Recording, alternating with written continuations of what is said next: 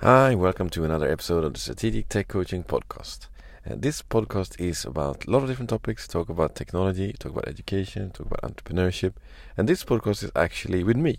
Uh, I'm being interviewed by Khurram, uh, my Pakistani friend that is behind the Lift Pakistan conference in Islamabad in Pakistan that I was part of in November. Uh, it was a conference uh, about entrepreneurship in the region, and I was there as a guest speaker. After the conference, a few weeks after, uh, he asked if we could do a Facebook Live. So we did a F- Facebook Live and we discussed a lot of different topics, and we had some questions also from from the viewers. And I think the the topics were quite interesting, so I decided to put that audio portion on the podcast as well, so you can enjoy and learn from our conversation. So here we go, me and Khurram. Welcome to the Strategic Tech Coaching Podcast. Our host, Oscar and Dermo, will together with guests share proven, tested strategies for improving your life and business. At the end of each episode, you will learn how you can use technology to implement those strategies into your daily life. We want to help you bridge the gap from inspiration to implementation. Assalamu alaikum everyone. Uh, today I have a session with Oscar. Uh, many of you actually met him um, in Islamabad while he was visiting and was an amazing speaker at the Lift conference. Um, and we decided to actually talk a bit more. You probably would have uh, heard his uh, recent uh, podcast with George and Salman, which I shared um, at different places and in the groups and uh, maybe I'm going to be actually posting it on the Facebook. So um, I thought uh, today we do a session um, with Oscar um, that uh, what he's up to, what's his background, and then we're going to be talking about their entrepreneurship, leadership, and many other things. Um, but it's going to be very casual chat, uh, so all of you can sort of like send the questions, and I'm going to be asking him about that. Um, so let's go to him and find out. Hi, Oscar. Hi, Cam. How are you? I'm good. I'm, I'm, good. Yourself? Yes, all good in Dubai and uh, good weather in Dubai. Favorite season is uh, December for me in Dubai. So it's the best time to be in Dubai, by the way. Yeah, absolutely. It's uh, I'm originally from Sweden, and uh, Sweden is quite cold. So uh, Dubai in December is like Sweden in the peak summer almost. So. All right. Okay. So, um, Oscar, if you could actually tell us, uh, tell the viewers about a little bit about yourself. Uh, what's your background? Um, I mean, especially from the perspective that uh, entrepreneur, entrepreneurialism. Uh, how how did you actually proceed? What was your career, and why are you based in Dubai now? Yeah, yeah, yeah, absolutely, yeah. So yeah, I'm uh, originally from Sweden, like I said, and been living in Dubai since 2007, and yeah, I started, I always been a little bit of an entrepreneur. I did uh, remember when I was 10 years old, we, me and a friend, we organized a concert in the basement of my mom's place and uh, sold tickets. And this was in the 80s, but my, my father had uh, bought a Macintosh. He was one of the early adopters of Macintosh. And it was quite easy to print tickets in Macintosh. You could, it was very, compared to using PC at the time, Mac, Macintosh was uh, much, much easier. So we printed tickets and sold. So we made money on uh, on our neighbors, and I think that kind of uh, started this entrepreneurial bug that you can take a dream and you can turn and make money out of it. So also in uh, in uh, high school, we also did a lot of events for for our friends. Uh, we had uh, uh, discos and we did different events that, and sold tickets. And so I was always into entrepreneurship, and both my my parents, both my both my mom and father, uh, was running businesses when I grew up, from when I was a teenager and up. But it's interesting, even though they were both running their own businesses, they still wanted me to go the traditional route, you know, typical parents, get a good education, do your career, all this. So, uh, after working a few years, I, I did my degree in hospitality. So I have a degree in hospitality management uh, I wanted to work with events and hotels and these kind of things. So, so working for hotels, uh, 2002, 2003. So working for hotels in sales in the sales department to work work in selling. And 2007, I moved to Dubai to work for hotels because at that time uh, it was booming down here. You know, so many hotels were opening up. So uh, there was a lot of opportunities. Uh, as you know, there's a lot of Pakistanis in Dubai. Uh, so uh, I think the second biggest um, nationality in Dubai is Pakistanis. Uh, right. Swedish is probably like 114 or something. I don't know. But uh, yeah, so uh, 2007 I moved from Sweden to Dubai and started working for hotels. 2009 I left uh, hotels and finally went on my entrepreneurial journey. I already did projects on the side, but this my mom was still whispering in my ear. You should first first get a good um, education and get and build your career, then you can start your business. Maybe when you're older. So that was still whispering in my ear, but I always wanted to do something. So I started some side things, but yeah, 2009 I finally took the step and, and left hotels, and we started uh, an event business down here in Dubai. So we've been doing events ever since then.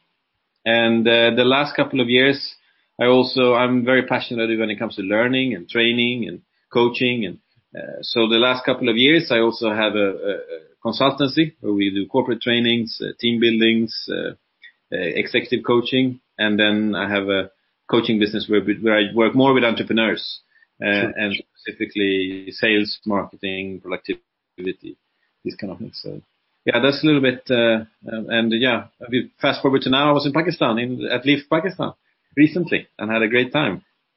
Uh, was and, this uh, was this your first time in Pakistan? Yeah, it was my first time. Uh, I actually did a hotel school in Switzerland, 99 2000, and I had some Pakistani friends at the time, and they were telling me a lot about Pakistan. But uh, first time was uh, this year in November. So Okay, great. We're going to talk about Pakistan as well, but uh, let's uh, start with the entrepreneurship. Um, I mean, I was amazed to hear that that uh, from the Macintosh perspective. I mean, was it? Uh, uh, I mean, how did it start? Like you were just. Uh, oh, Bert is here from Sweden, by the way. So he's watching. Really? yeah. um, yeah, he's he pretty much he's he's probably the only person who actually likes each of my comment in uh, each one of my posts. Uh, okay. doesn't matter like whether it's in English or not, but uh, even the Urdu ones he actually likes. Ah, okay. Hey, Bertula Bergstrand. Hello yeah. from. Hey, hey, Bertula. So then we can speak some Swedish. If they speak Urdu, we can. We have our secret language. Correct. So anyhow, so uh, with the with the entrepreneurship, um, I mean, what was that time about? Like, I mean, I know my days, like when I was just starting up, because it wasn't called entrepreneurship or like there was no word mentioned as startups. Um, mm-hmm. so, I mean, how did it feel? How did it start? I mean, why would you think that, that, okay, just launching your own business or doing something on the side? What was going through your mind? Yeah, I mean, when we're doing this, uh, so when I was like eight, 17, 18, 19, we were doing these big events when I was in high school. And it basically started with me and some friends, and we were thinking there's nothing to do for us on the weekend, so let's just rent a place and uh, and sell tickets and get together. And we had a DJ and this. So it was just that we saw it as a dream, and then we make went out and turned it into reality. And that I think what is entrepreneurship is about. That you you have a vision in or a dream in your head, and then you go out and turn it into reality and that's it's not for everyone, not uh, but uh, for those people that like to be creative and like to to to see the, take those dreams and turn it into reality. Entrepreneurship, I think, is the best way. You can do it in the corporate world as well, but it takes a longer time, you know, uh, and there's a lot of politics. Okay, so. so um, yeah. is uh, watching from Belgium, by the way. So people have, uh, I mean, that hasn't happened. I mean, uh, I think it's a good idea to actually people to mention where they're watching from. Uh, so thanks and Zulfikar bhai, thank you for watching from Faisalabad. So I mean, there's going to be mm. quite a number of people from all over the world. So, um, but in terms of actually, uh, you know, this uh, uh, concept that ultimately you, uh, you know, you look at the problem and then convert that into a business. Um, so con- using a problem to create an opportunity for you. That concept wasn't there at that time when we are talking about. We were just like mm. not looking at those problems as problems. We were just looking as an opportunity. We didn't really go through this whole cycle because I was in the, I mean, during those days, like in the and uh, late 80s and beginning 90s. Um, I mean, obviously the Apple came out and we were talking about like Windows. Um, I mean, obviously I remember those DOS days as well. uh, yeah, laws came out, and we and especially like uh, you know 8086 and 8088 uh, processors. Um, mm. So I mean, the entrepreneurship wasn't just simply like uh, you know finding an opportunity and then converting and then move, building a business around it. Um, mm. I mean, over the time, how you see that? Did we go onto the right path? Was this the only path should have been followed, or there could have been something different we could have done? Like for me personally, or no, no. I mean, overall, I'm talking about the ecosystem. Yeah. yeah. No, I think uh, I think definitely we're heading in the right direction. I think it's easier than ever to start your own business. Uh, of course, that means that there is more competition as well. But yeah, like uh, when I was in high school in the 90s, uh, entrepreneurship was not trendy. It was uh, still that you were going the traditional path. Um, and uh, I think now in the recent years it become more trendy, you know, maybe with Shark Tank and uh, these kind of TV shows that, uh, in Sweden in the 90s, they had a very good program in high school about uh, entrepreneurship called, uh, yeah, I don't know the Swedish translation, but it was a, a subject you could pick in high school, which basically you st- started your business as a, as a, as a topic. So they, they taught entrepreneurship when I was 18, 17, 18 in high school in Sweden and that was uh, at the time I think, but that was very good. And I recently read a report that a lot of the guys that went through that program when they were 17, 18, they later started their own business. So I think it's good if it's in the, in the educational system. Uh, you can test uh, your business idea uh, in, in an organized way, and it is this, uh, you know, finding a problem, looking at solutions, and coming up with, you know, profitable ways of uh, uh, solving it. Uh, so we did that. I had, it was me and three other guys, and we failed big time. Um, that, but that that learning process was was uh, really valuable, you know. So uh, I think entrepreneurship it's easier than ever because of th- these kind of things. We all can, uh, you know, learn, and we can all start things with the help of technology on our phone. But I think especially uh, in Pakistan, I was talking a lot about the education because I was speaking at the education uh, tech, about technology and education. So I met a lot of people involved in education, and we talked a lot about entrepreneurship. And I think this should be a topic already in high school, where uh, people can choose. Uh, you know, I want to try. Yeah, this is specifically uh, I wanted to actually talk to you about. So just quickly, just to let people know, Naman, uh, Nazim, Anoop, um, I mean, a lot of people are kind of like all over the place. Amir from Karachi is watching, and then Fawad is saying like my mark on my nose because I fell down during the lift conference. So I mean, it's still there. Yeah, I remember. I, I met you the morning after when you fell, and I thought someone hit you, but correct. It was like.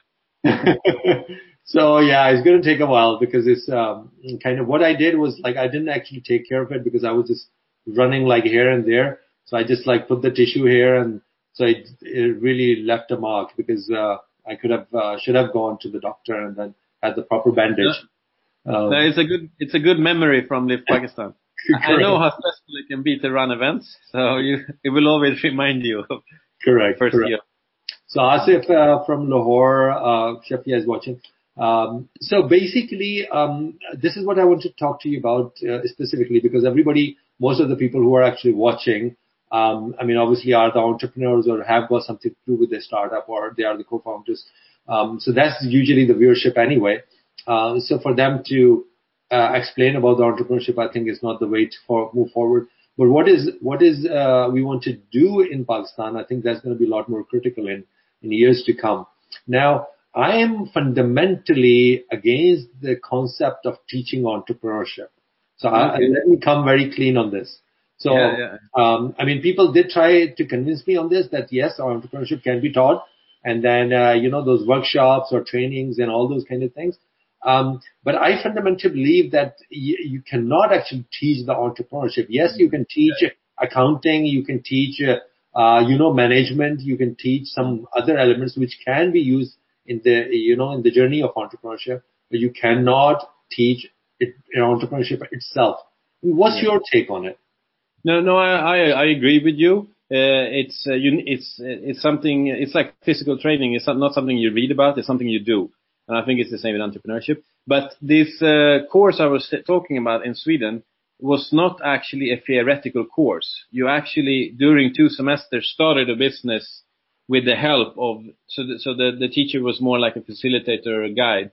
So you actually started a business. So, so for, for example, me and three guys, our business was to, um, we wanted to sell advertising space to our school cafeteria, to uh, restaurants and, or to businesses in the area. So, so then we don't just do a theoretical plan. We actually do the whole process. So, so that's, I think entrepreneurship comes from doing, learning from, learning by doing. So I 100% agree with you that just listening to someone, uh, doing lectures about it, uh, it's not the way. You need to experiment, you need to test.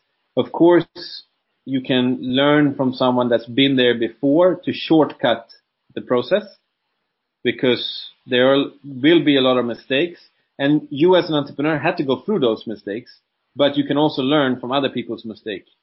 Uh, and, uh, yeah, just a fun story about that, uh, that course. So I was, we, we were four people and we had all different roles and my role was to do sales. So I was supposed to do sales. So we had this concept that we would do pens and different things with, and then the neighboring businesses could, uh, uh, sponsor and pay for advertising space. So my role was to, to call these people as sales. And I, I, I had one client that was supposed to call, which was McDonald's, which was close by McDonald's. And I was so nervous, nervous. I was, I think it took three hours for me to pick up the phone and make that phone call. And once I took up the phone and made the phone call, the phone call lasted for about two minutes and she just said, we don't sponsor these kind of things. Thank you so much. And that was, that was like a huge, uh, and now I've been in sales since 2003 and, uh, you know, so that, those lessons were interesting. And, and he, another point is, um, you know, people say that the entrepreneur um, is kind of like a born. Uh, you have to have those qualities in you. Um, again, I, I, do not agree with that statement either because, I mean, you have certain, um, you know, edge in your personality which you're going to be ultimately uh, have advantage over certain people. But I mean, there are things which you can actually learn over the time to going through the experience. I've seen people who've got the right brain very strong and then ultimately gone through like some life changing experience and their left brain actually started doing the exact same thing or had the same strength. So, I mean, yes, you can, I think in my opinion, you just have to go through intense experience of yeah. learning. Yeah. What's your take? Yeah, first say hi to Shafia. I, I saw her talk about, uh, yeah, uh, hello from Dubai. Uh, no, absolutely. Uh, I don't think entrepreneurship is um, for everyone. Uh, I think it, it takes uh, certain character because it is tough at times. But I think anyone, I've seen all kinds of entrepreneurs. I've seen extroverts, introverts. I've seen all kinds of it. But I think it's about self-awareness and knowing what you're good at and what you're bad at. And that has taken some time for me to, to figure that out. Um, and I think if I just give some, uh, some tip on that, there's a lot of uh, online assessments that you can do for free. Uh, for example, 16personalities.com, which is based on Myers-Briggs. Uh, that's completely free and you get, and then you can uh, pair yourself with people that complement you in other strengths because um, so yeah, I agree with you that everyone, anyone can do an be an entrepreneur and do entrepreneurial things. Uh, but yeah, self-awareness and then uh, be ready to uh, have ups and downs. It will be tough from from time to time, you know. Okay, in, terms of, I mean, there are like certain number of things. Um, I mean, you need um, to become like, uh, you know, leadership skills, management skills, accounting skills, like uh, you know, all all those skills you need in in terms of the human resource management skills, um, raising fund skills, pitching a skill, standing. I mean, I mean all those skills because you don't have the team. You're just like by yourself, or you have like a co-founder with you.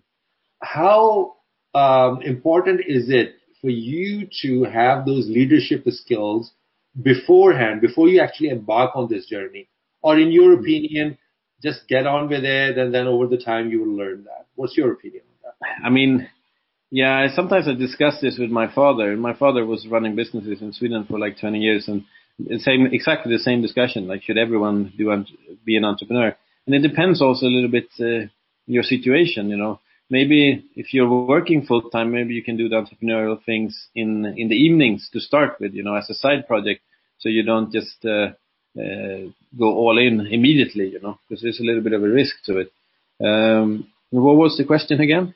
So basically, the, over the time, like I mean, leadership. Uh, yeah, so learn it all those leadership skills over the time and go fail a couple of times and then maybe like being successful some of the time. Um, and then you learn all those skills, like how to manage team of like 50 people, for instance. But mm-hmm. the, uh, to start with, you have to actually do those, that work which is going to be done by the 50 people. So in the mm-hmm. beginning, you don't have those skills. So yeah, what, yeah. What, what's the best strategy? Like just get on with it or like work on your skill set first? I think it's a combination uh, uh, of both, but uh, learning by doing is always always the best. But um, with technology, there's so many opportunities to learn from others uh, that doesn't take extra time. So now I normally say there's I think there's like eight million motivational videos on, on YouTube. So you can watch eight million videos, or you can start. and uh, I think it's uh, good to combine it. So, and now when I, when I coach entrepreneurs, I talk about just-in-time learning. So instead of just learning for learning's sake, which I'm guilty of sometimes because I love to learn. I mean, you can see my, these are some of my books. I just, I just like to learn. I love to learn. But now Sahid came online. I think he's a learner as well. Yeah. Hello, Sahid. Um, so now when I work with entrepreneurs, I tell them to do just-in-time learning. That is, what is the biggest challenges challenges at the moment, and then find a book or a course or a podcast or a YouTube video uh, about that particular topic. So there's no point in learning how to manage 50 people when you're a startup and you're pitching. You know? so you you go out, you do, you experiment, uh, you learn, you have ups and downs, tough times, and then just in time learning. Okay, so now uh, the coming weeks we're gonna pitch. Okay, so find a couple of books on selling, on influence, uh, watch some YouTube videos, listen to some podcasts about that. So that that's normally what I recommend, just in time learning. So basically, we were going to talk about the personal development as well. I mean, that was the third point we were going to talk about. So, I mean, I, I love number of books you have in the background. I have tons of too, but I mean, over the time, one thing I realized is, um, and I think you're going to have like a great site to, insight to actually share with us on this particular point because um, I actually stopped reading books um, um, a few years ago, like uh, I would say like about two three years ago, and uh, the primarily what I noticed was that when I would finish the book, I would start thinking the way what the author was trying to actually convey to me. So basically, my mind was becoming all like kind of amalgamation of like whatever books I was reading. Um, and then, th- then th- this last, last couple of years, it was like a lot of creativity actually kind of um, seeped into my mind because I wasn't reading any books. The only mm-hmm. thing I would read, in fact, I stopped reading news as well. Uh, so um, only thing I was was getting to me was maybe uh, some notifications through my phones, which I actually set it up. Or maybe occasionally when I go through my Facebook timeline, I see certain people are actually posting some information. So, mm. I mean, hmm. that's the only information is getting to me. So now mm. I have tons of opportunity to contemplate, ponder, mm. and then look at the scenario and just build my own case. Hmm. Yeah. I mean, what do you think? Yeah, no, it, it's a, it's a, it's a good point. I think reflection is very important. Uh, I like to use nature for reflecting that uh, turn off everything all the and I need to, I, I, I can get better at this because I, I normally always listen to something but you know here in Dubai I have the opportunity to go down and walk on the beach. Maybe you can do it in the summer. Now it's too cold for you Khurram I think. Right. but uh, no uh, reflection and uh, using nature. I mean if you think look at all the big thinkers they all use nature as a tool to to spark creativity. So I think once in a while once in a while turn everything off. And I mean, there's also this learning. I, I guess it goes uh, in in waves. It depends on what you need. Uh, maybe you you don't need anything at the moment, but yeah, sometimes I think it's good to to learn from people that's been through it, but yeah, reflection as well. So it's a, a combination, I think. So um, Shafi is saying that I believe uh, you can learn side by side. Uh, both of you should be visionary too. So vision vision is another element. Um, mm-hmm. Yeah, we are learning, but again, how to kind of like balance the two together because most of the time you are actually listening um, and learning is usually is happening because uh, I mean there are like two three intakes. One is you're learning from books, you're learning from people, or you're learning from your own experiences. Mm-hmm. How do you balance the three? Yeah, the best is of course to to listen to the talk shows by Khurram, this live, uh, right? right. no, yeah.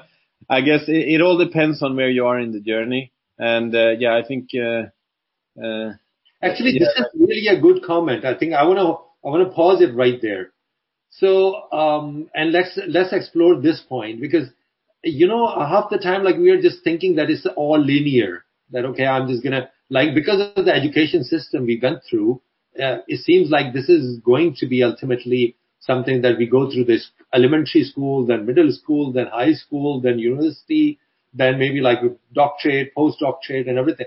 Because our mind is like, that's how we've been trained. So mm. uh, you think like it's not like this? You, you're going to have your own time zone you're going to live in? Uh, yeah, I think, uh, I don't, sorry to all the PhDs out there, but I think when you narrow in too much on one one topic, it's not always good for entrepreneurship. I think it's good to have know a little bit of many different topics for the entrepreneurial mind.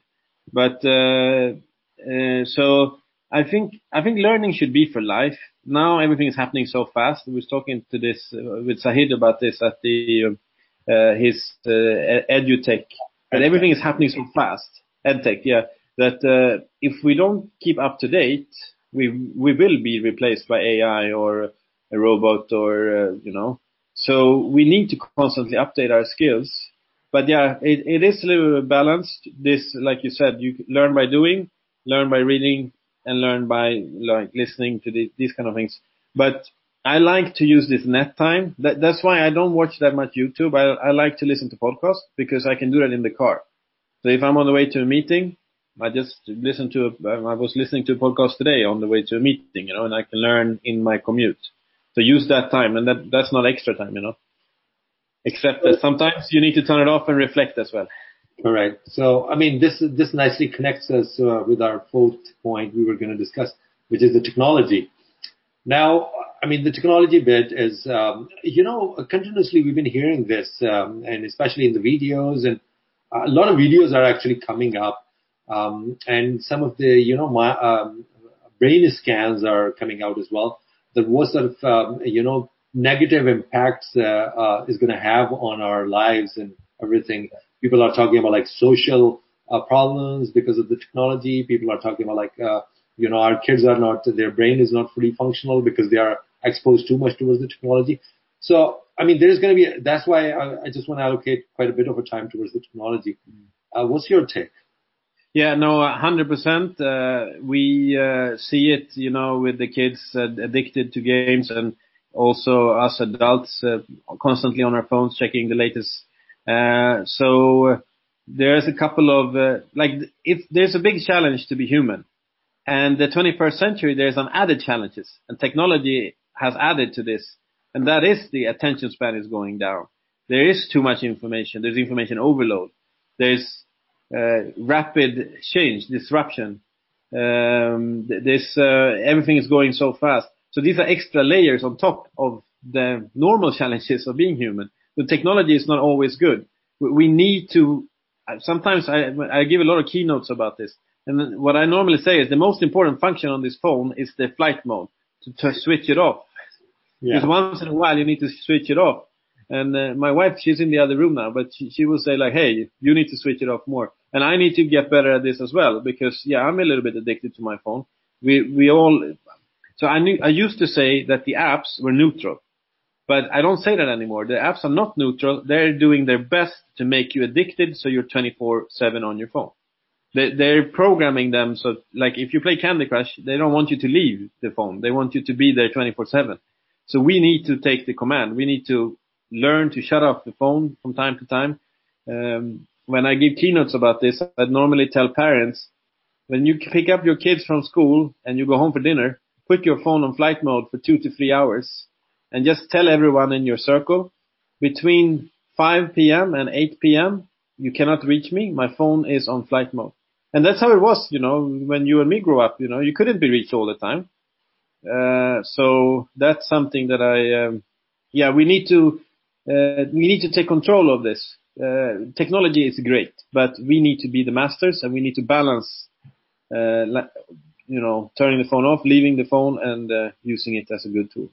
Actually, Oscar, I was thinking, uh, I don't know, let's have a, you know, a little bit conversation on this point because, I mean, I was actually thinking um, yesterday or day before, something like that. Uh, I thought like we could be, I don't know, this thinking that what you just said, just uh, just to revisit it. I mean, when I when I look back, like I mean, I used to play, I think three four hours of Pac-Man and Galaga and all those games. We were on those, you know, all the time. Yeah, yeah, yeah. We had a Spectrum 64. Did you have Commodore or a Spectrum? No, Spectrum 48. Correct, correct. So I, I mean, I, I mean, I, I didn't have uh, the computer till um, till 88. I mean, that's that's when 88 and um, um, uh, 80, 86 came out, like the, the very first. We used to call it XT and 80. But before that, Commodore 64 was there. But I'm talking about actually going to the video game place. Ah, to the arcade, yeah. arcade games. So yeah, yeah. you know when I when I look back, only time we were obviously we didn't have the 24 hour access to those. But mm. even at that time, our parents, my parents used to say like, okay, I mean this is going to ruin your life. You're just wasting so much time on the video games. I mean, all the money you were spending, all your pocket money you were spending on those coins we used to put in. and I mean, when I look back, like the only time other than that, which we used to spend in school, and I hardly, I mean, even the homework we were just skipping. So maybe yeah. like this age is like that, that, yeah. yeah. So I don't know whether maybe like 10 years down the, down the line, we were just going to be looking back and this, ideally we would say like, this is the time they were best. So yeah, no, it, it, it's a very good point, and uh, yeah, it was the same for me when we were kids. Like uh, my brother is a little bit older, and he he managed to buy a Commodore 64, and we would play that game with, like for hours. You know, our parents had to come down and tell us to stop. You know, so we were addicted to those games as well. So yeah, maybe it's a generation thing. I don't know, uh, but yeah, the games are of course much much better, and um, a little bit. But the graphics are more real and uh, more violent. So yeah, I don't know how the effects will be on the brain. I I asked uh, my mentor, which is a psychology professor in Sweden, what he thought about this, and he like what are the research saying basically, and he said uh, it's, it's both, like the it's both good and bad. Like the kids develop creativity, they learn faster, but also the attention span is going down. So so it's both. But I think like everything in life, it's about balance. It's about um, like if you cannot play all the time, but you should, you, if you don't play, then you're behind as well. So yeah, another, balance. Another point I wanted to take your input on. Um, you know, I, have actually thought about it a lot, like in past six months uh, or so, and then I tried to actually analyze this. That if you look back, like in in last 20 years or so, I mean, we slowly started with the spending time on the games. So initially it was an arcade game, then our work kicked in, and then we started working on the computer. So, I mean, rather than working physically on something, we would just like work a lot of time. Now it's effectively when I work, like I manage roughly about 50 people team, and um, when I interact with them, most of the time I'm I'm actually communicating with them. I'm I'm literally I think about 90% above 90% of the time I'm spending in front of the computer, and that's the my productivity for for the company. Mm. Now, um, and then other time, like obviously when we were planning for the conference and, and interacting like we are interacting right now is all technology. Now, uh, is is going to increase. It's not going to decrease our interaction with the with the technology. Yeah. And it, now the kids are playing games. They are doing homework. They even the submission of homework is on the on the laptop. So mm. uh, uh, and now there's a VR element coming in. Mm-hmm. So, yeah. I mean, a lot of kids now are spending time in the VR. Uh, and then more so, let's say if you are spending, start to spend more time in the VR, then you are effectively going in that direction where this is your life. Mm. Effectively. Yeah, yeah. So, um, uh, w- wouldn't they be more effective um, if if their future life is going to be spent more in VR?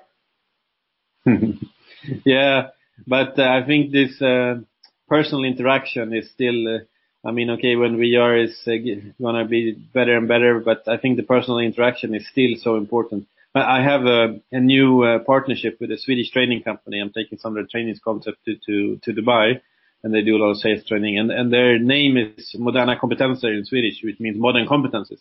And I interviewed these guys, uh, what is a modern competence? And they said, uh, it's actually back to before technology, communicating. That's a modern competence. How to interact with people, how to make friends and how to collaborate.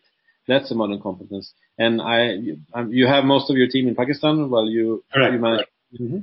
Isn't it better when you all meet when you are in Pakistan than over technology? Again, this is, uh, I think you're posing a question to me, but, um, I mean, I, I look at both ways. So for instance, um, for the personal interaction, I think is, is good in terms of like when I sit down with them, like we have a good time and, uh, but at the same time, uh, if I look at the, uh, look, look at the bigger picture, it doesn't allow me to look at the bigger picture when I when I'm with them.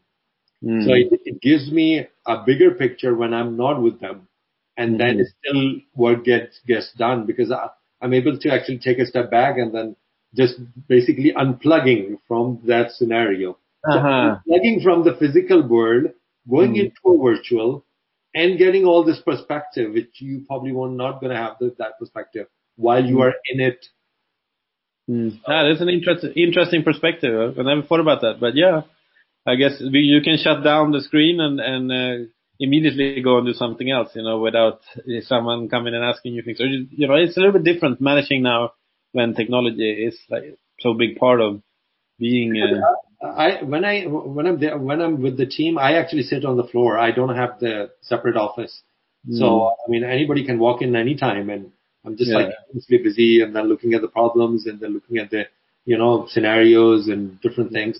Um, so yeah, this, this gives me good time in terms of like, uh, you know, to reflect on the whole scenario and the business strategies and connect with the, mm-hmm. the different things.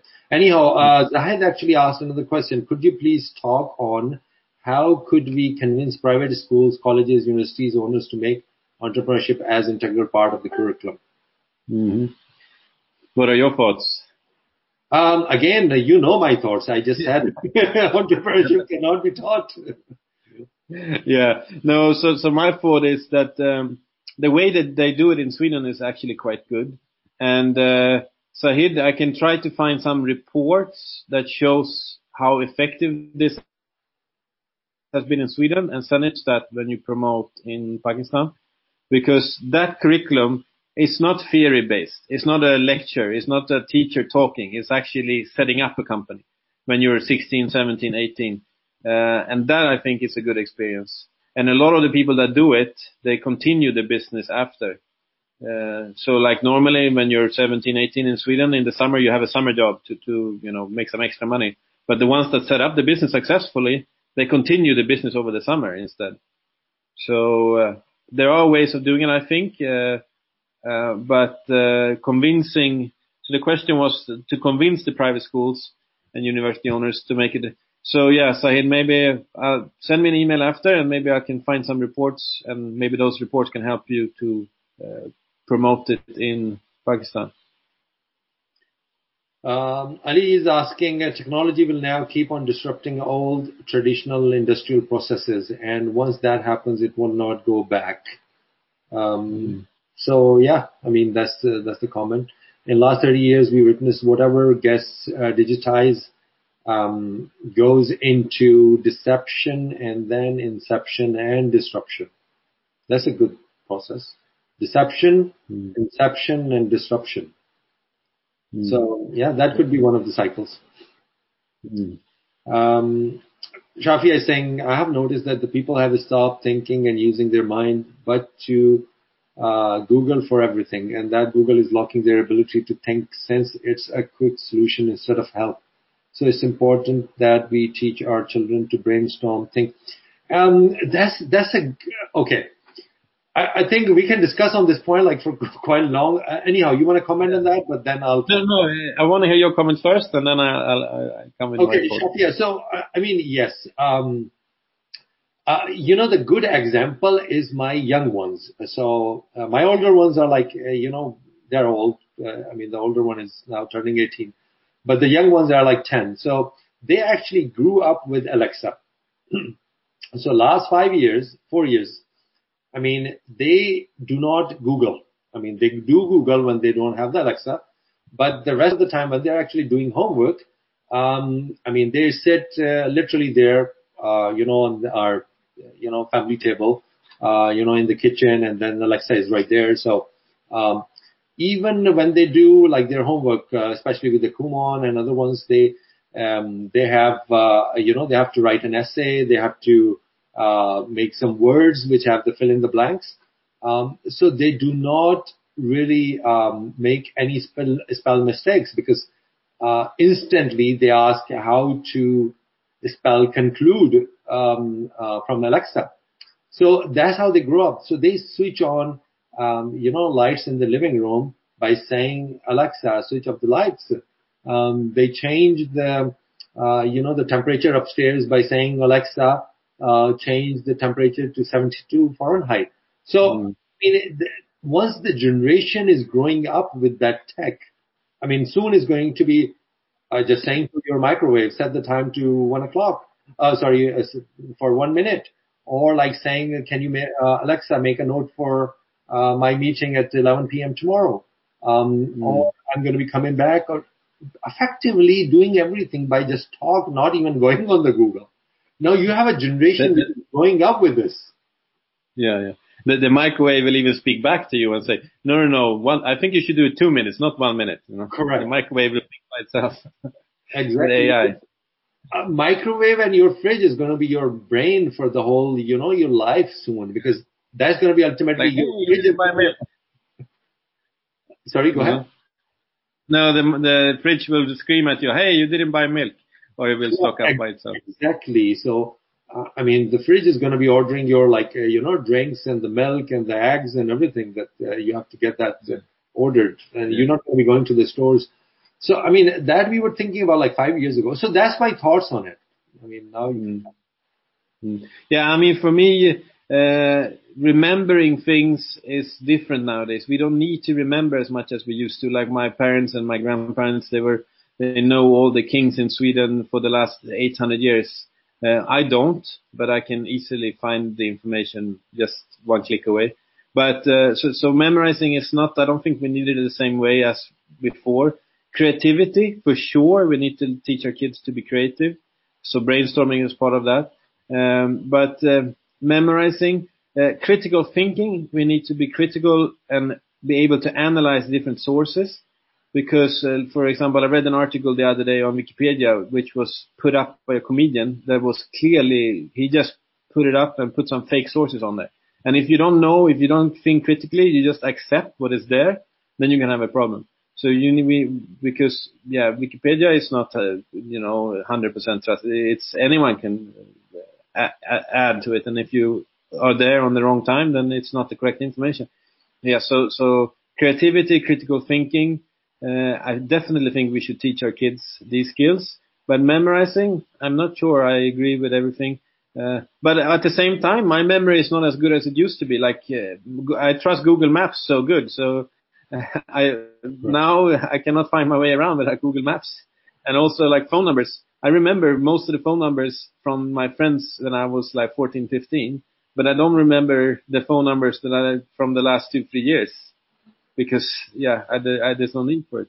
So yeah, maybe that's part of the brain that we should practice as well. But I think creativity and uh, critical thinking are definitely skills that we need to teach our kids. So, I mean, I was uh, on the education system. Um, I've, I've, been thinking for a while now, and I've sort of like a, uh, kind of started scribbling the structure of the future education system because for last 200 years, I mean, uh, nothing has changed. I mean, uh, in last 200 years, we haven't changed two things. One is the toilet, and the other one is the education. so, toilet, uh, Bill Gates is taking care of it, but nobody is taking care of the education system. Um, so all you entrepreneurs out there, there you go, the two big opportunities, toilets and uh, education. Correct.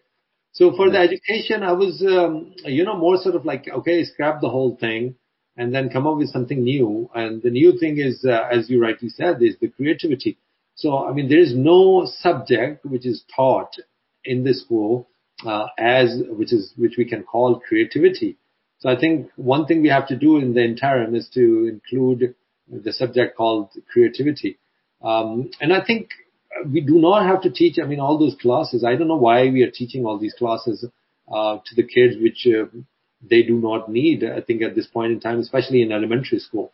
So, I mean, the only two things needs to be taught, especially in the beginning uh, years, is one thing is the literacy. So one is one is the language, one language, and doesn't have to be like two or three languages, uh, because the language can be learned uh, within like three to four months. I mean, if somebody wants to do that, uh, so we do not have to spend years and years in the school for them to like uh, uh, learn as one subject. And the second thing is the creativity. So I mean, if if we can teach like four hours every day to a kid uh, a creativity and another four hours um, one language, I think that would be the way forward. Hundred percent, I agree with you. Uh, I'm very inspired by uh, mental training, which is uh, developed by a Swedish psychology professor, and he talks about childlike capacities. so not being childish, being childlike, and he has all these competencies that starts with C. I think he has 21 of them, but some of them are cheerfulness, confidence, and yes, creativity is definitely one thing. And kids are naturally creative. But there's actually studies that show that they are more creative before they start the school system. And then two, three years in the school system, they're less creative. Correct. So we're actually learning, teaching them the wrong way. So no, creativity for sure. Uh, that's uh, one skill that definitely is needed in the future. I mean, have you looked at the Finnish um, schooling system? They have made certain changes. There's no homework, and now they play a lot. I mean, yeah, I, yeah. I don't know whether you got the chance to look at it. Yeah, I mean, uh, Sweden, Finland, is like India, Pakistan. Like when uh, Sweden plays Finland ice hockey, it's like, uh, you know, it's like you guys play cricket with India. so the, the, the Finnish school system, they get so much praise uh, because they very high on all these uh, studies, the PISA, this uh, scorings. But for me, those uh, national tests are not what counts scoring high on those national tests because that's not a measurement of creativity. Uh, I think the school in the school system you need to uh, like uh, my nephews are in Montessori, which is a curriculum that is very uh, you know you can choose uh, a little bit yourself what you want to work with and you work on your strengths and you experiment and these kind of things.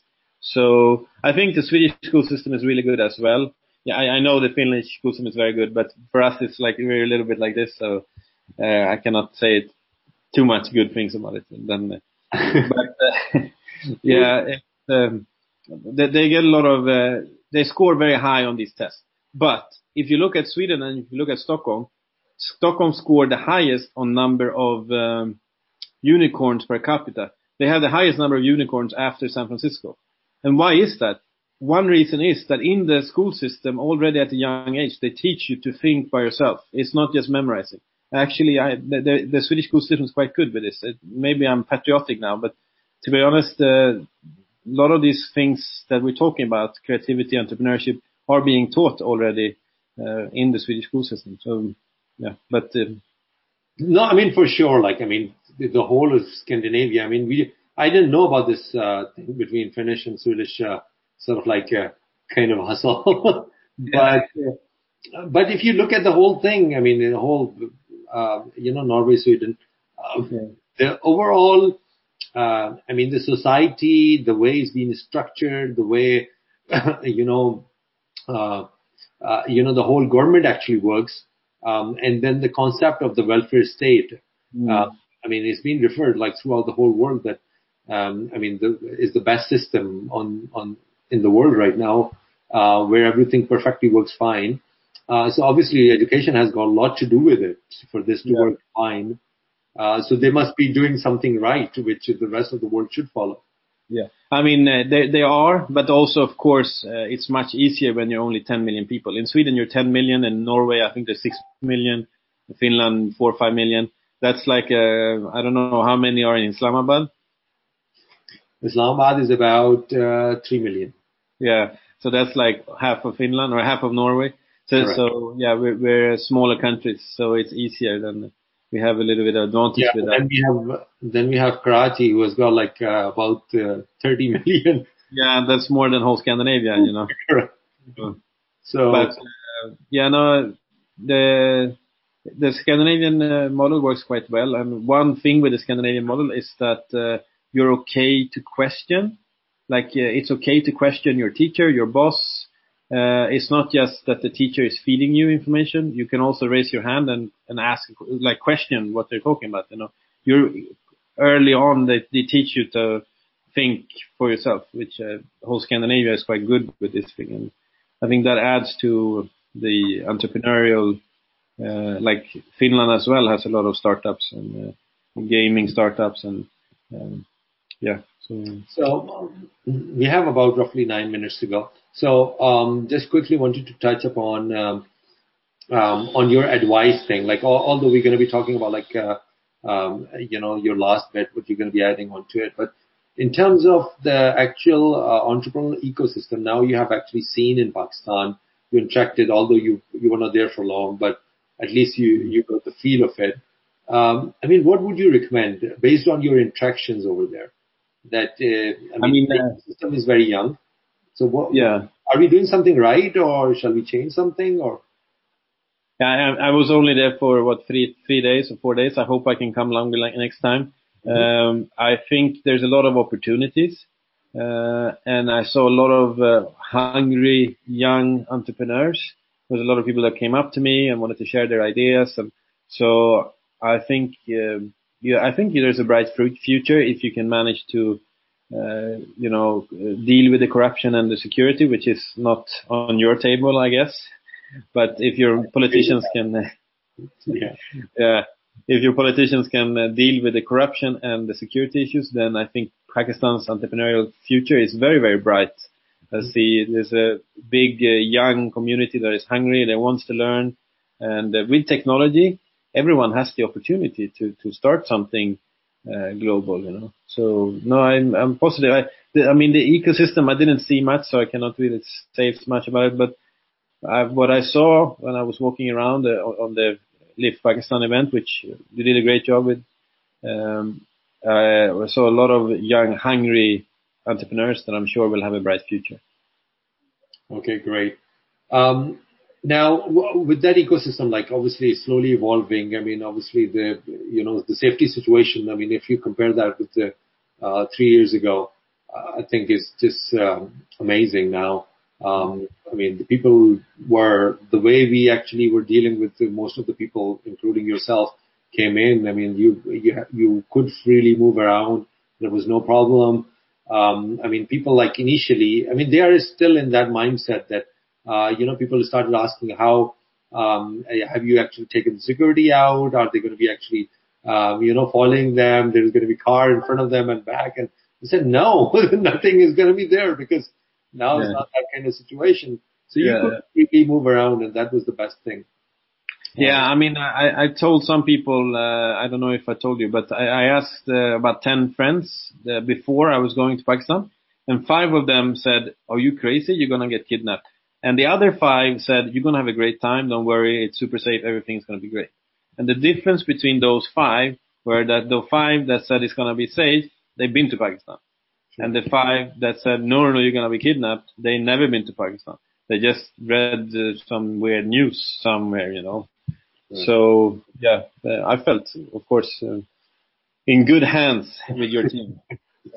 So yeah, I mean, for that scenario, you know, like when you actually turn up in any country and then, um, you know, even if nobody's there, um, and then you just take a, you know, Uber or Careem or like any other service and then you just go to the hotel or destination.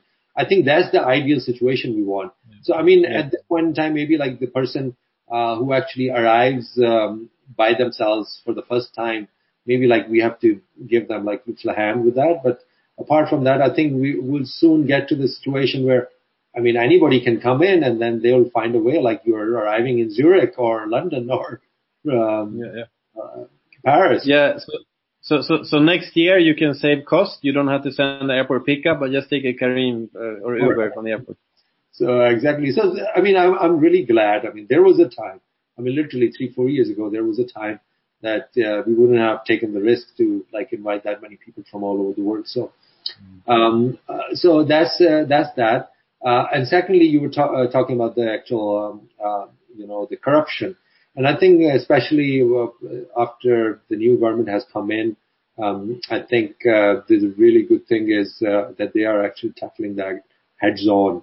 Um, I mean, it hasn't happened before. This is, uh, I mean, I think last time it was tried was the beginning uh, of 2000.